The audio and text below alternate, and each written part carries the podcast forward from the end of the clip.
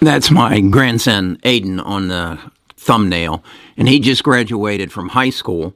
And he came to me this last week and he asked me, How should I invest my money? And I said, What money? He said, Well, um, my mother, my daughter, um, had set up a college program for him. She decided she she died in uh, 2014, and he explained his college was all paid for, and but he had accumulated some thirty thousand dollars, and he wanted to know, to know how to invest it. And I said, "Well, it's not going to be that easy, Aidan. I'm not going to tell you how to invest it without first telling you why." And I and the reason why is our world is changing. Uh, our internet is being upgraded. Uh, the infrastructure is being rebuilt, and the way we use our internet is going to change dramatically over the next two, three years, and it's going to become interactive. And as a result of that that, our world's going to change dramatically, and certain companies are going to take us through this transition and then benefit from it. And those are the companies I'd suggest you invest in. So, what I want to do in this video is share with you exactly what I shared with Aidan, and I've created the portfolio. This is not financial advice. This is me sharing the um, the guidance that I gave my grandson. So let's get right into it. After again, I do this little disclaimer which says, no, I'm not your financial advisor. Best of Us Investors presents Kerry Grinkmeyer.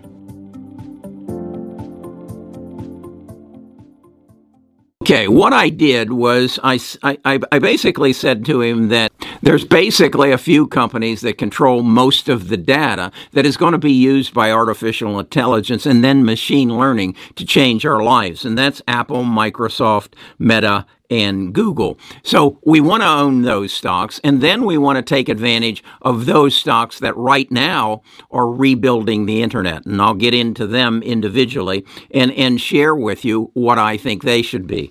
Uh, they're, they're, going to be Palantir. Uh, they're, they're, they're probably the the number one software company uh, used by the government and businesses to analyze data and come to good conclusions.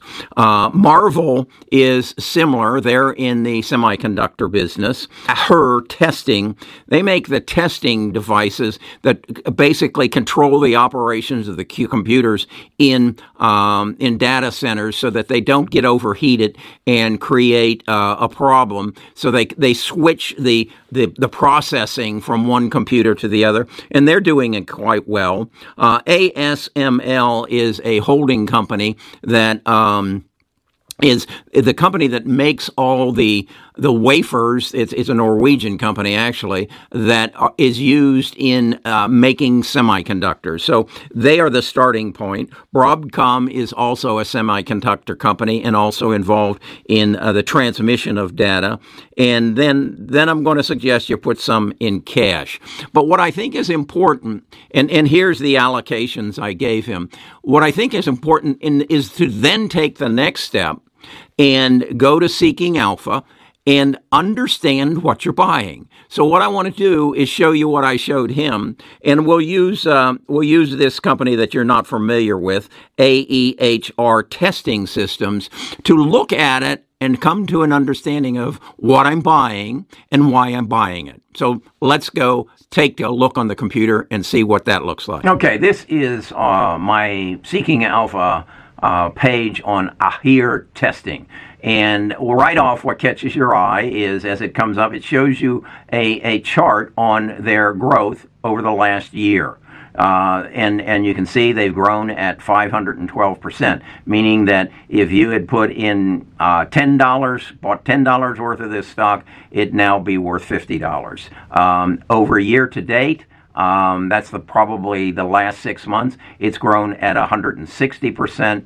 If we look at it in the past month, 16%.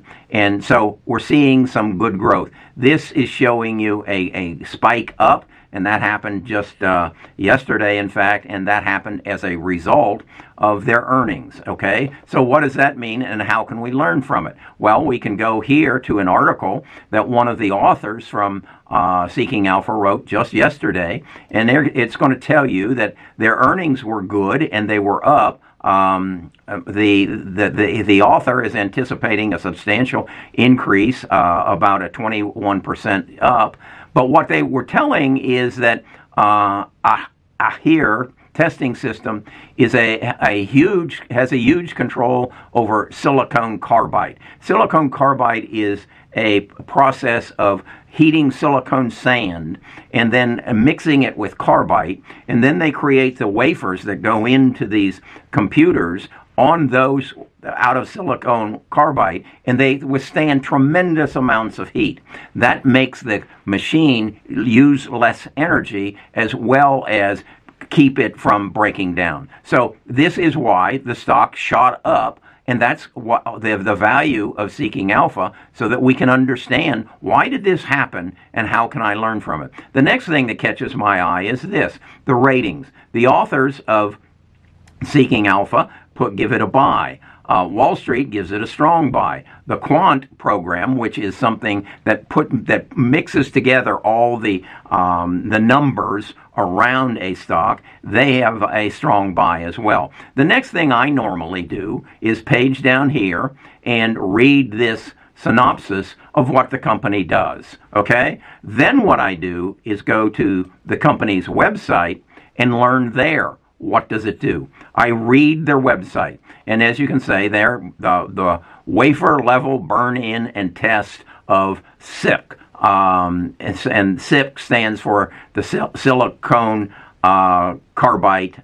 And you can see they're involved in they're involved in the um, automobile industry, and they're also involved in the semiconductor industry and the, the basic computer systems. So that tells me that. Then I go back to my seeking alpha, and now what I want to do is do separate myself from 99% of the people, the retail market that invests in the stock market. And I want to click on this.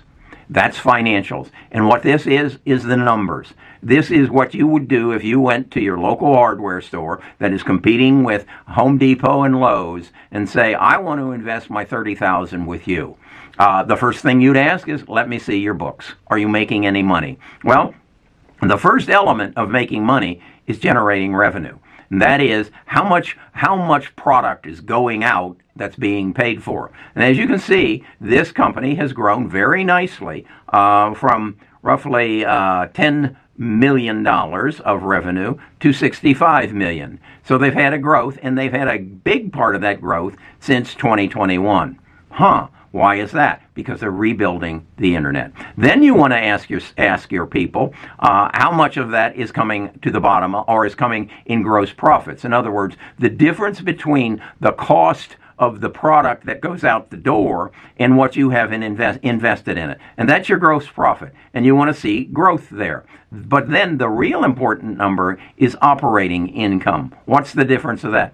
After you sell, after you pay your selling and general experiences expenses, that includes your sales staff and your and your rent and, and everything of that nature, and then research and development. Again, uh, that would be different in a hardware store. That's pro- that would probably be your remodeling of your store and things of that, and that gives you your total uh, expenses, and you subtract that from your um, your gross profit, and you come up with your operating income.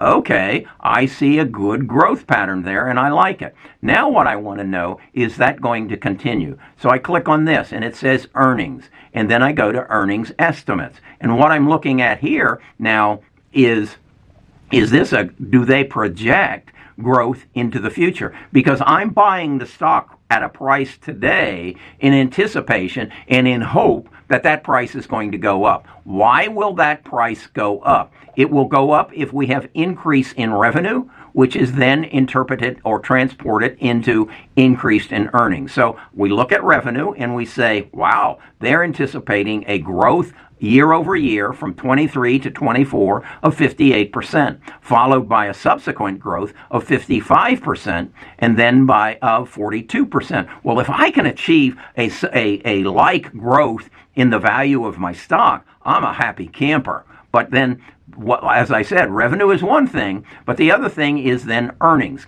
Are you turning that revenue into profits, earnings? And we're saying, they're saying, yes, from 23 to 24, we're going to grow our earnings by 76%, the following year by 43, and the following year by 33. Am I okay with my stock value going up at that rate? You bet I am. That's what the S&P gives you an average over the last 200 years or whatever of 15.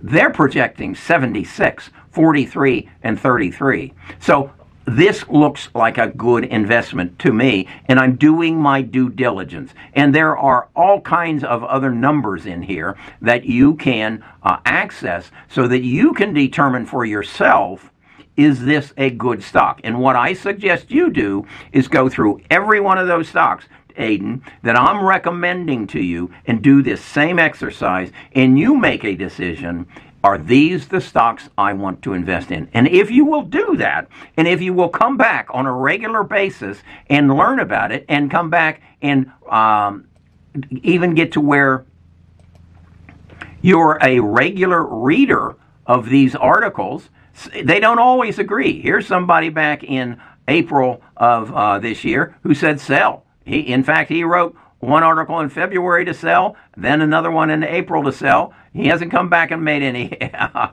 uh, consequential or subsequent uh, predictions. The other thing I want to report uh, here or show you here is this is every every quarter they have to have a earnings call. This is where the CEO, the chief executive officer, and the CFO, the chief financial officer, sit down and explain what happened over the last 90 days and what, where their company is and what they anticipate happening. And you have here the transcript that you can read, or if you choose, you can click right here and the, you'll, you, you will hear the recording. I really, really encourage you to do that because you're hearing their voice. You're not, on, you're not just reading, you're hearing the voice and you're understanding what they're emphasizing and what they're avoiding and you gain knowledge and you learn who runs this company. It's like when you go to the hardware store, you want to you want to find out who's your general manager. If you're not going to be the general manager, you want to meet the personalities and you want to make a decision. Do I trust this person or don't I? Are they knowledgeable? Aren't they? And make a decision and know what you're buying. So there you have it, Aidan. That's where I think you should put your your $30,000 here again is a look at the portfolio and the breakdown. But I think what I've learned in my life is that if you're going to start a race, you need to know where the finish line is and what's going to happen at the end of the finish line. And the, the portfolio I've structured for you is based, as I said, on the change that is going to happen in the world. And then I've given you instructions of how to keep up with future change and, and to measure the potential of a, uh, of a stock.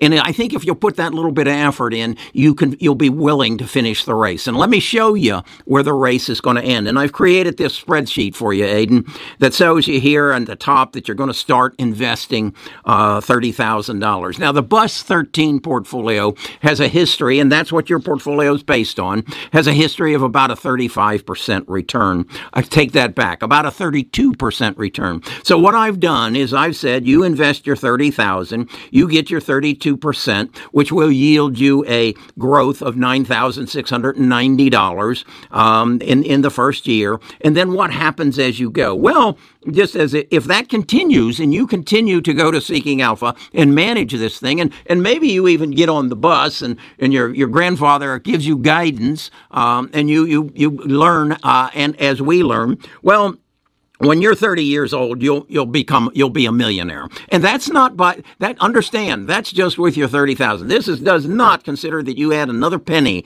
to that 30,000. When you're 30 years, you'll be a millionaire. When you're 40, that'll be up to 18 million. When you're 50, you'll be at 300 million, and when you're 55, you'll turn a billionaire. That's when you'll be a billionaire. You'll have 1.25 billion dollars. And if you go on to 63, I don't know why you would unless you just really love what you're doing, you're going to have about 11.7 billion dollars. And again, understand, you've managed this 30,000. You've added nothing to it and you've just managed it like I told you to. You kept your Seeking Alpha subscription up. You kept your contribution to the Bus uh, 13 and the the bus 12 portfolios. And so you're having some guidance, but you're spending some time doing it every month, every, maybe every week. You're spending time managing not a, some gr- gross amount of contribution, the 30,000 you've got today.